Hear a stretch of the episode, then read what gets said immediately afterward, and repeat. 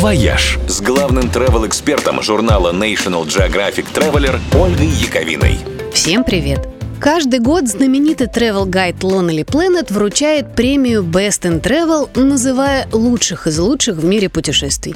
И в этот раз главный приз доставался странам, развивающим экологические инициативы.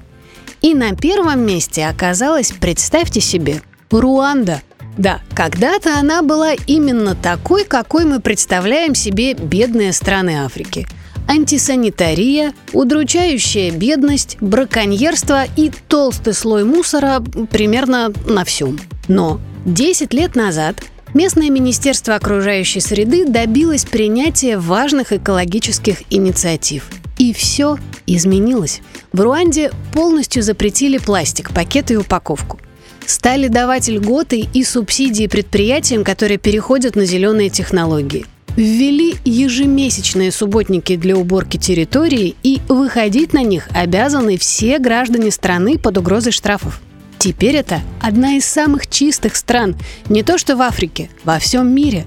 Еще в Руанде за эти 10 лет восстановили леса, которые теперь покрывают примерно 30% территории страны. А браконьерам объявили полную амнистию при условии переквалификации в рейнджеров и гидов. Теперь они водят экскурсии, открывают лоджии и зарабатывают неплохие деньги, рассказывая туристам удивительные истории из своего прошлого. Все это привело к тому, что в страну вернулась вся большая пятерка, сделав Руанду популярнейшим направлением для сафари – а популяция горилл, которая по всем прогнозам должна была вообще исчезнуть, за 10 лет так увеличилась, что это теперь один из главных туристических аттракционов Руанды. И все доходы от него идут в фонд защиты горилл. Круто же! Если Руанда смогла, может и у нас когда-нибудь получится.